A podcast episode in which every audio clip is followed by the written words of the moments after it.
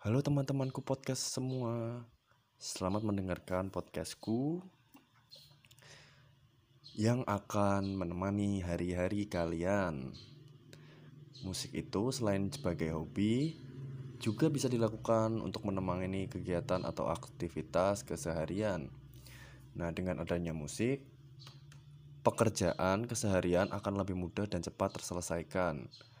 Kalau hal positif lainnya Pikiran menjadi lebih tenang dan tidak tegang karena banyaknya pekerjaan yang harus diselesaikan. Nah, dari beberapa penjelasan di atas dapat dipahami bahwa mendengarkan musik bisa mendatangkan berbagai manfaat bagi penikmatnya. Hal ini tentu bisa didapatkan dengan mendengarkan lagu-lagu yang menjadi favorit. Dalam hal ini, memang setiap orang mempunyai selera musik yang beda-beda.